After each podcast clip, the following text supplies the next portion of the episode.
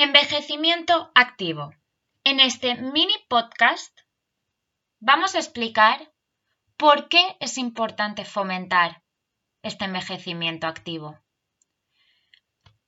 En la edad no hay límites.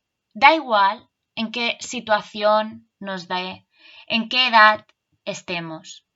Tenemos que seguir activos y activas. No puede ser que en nuestros últimos días no estemos al cien por ciento como estu- estuvimos al nacer. Todo al contrario. Solo si nos mantenemos activos seremos capaces de tener una vida mucho más saludable, mucho más larga y siempre con una calidad mucho más buena. Por eso, vamos a definir qué es el envejecimiento activo.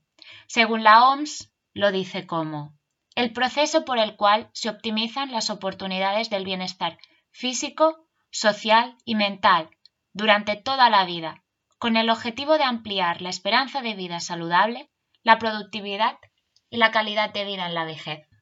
Con esto, decir que nos deben dar la oportunidad que todas las personas mayores puedan estar dentro de nuestro sistema social de una manera en que sean vistas como personas activas, productivas.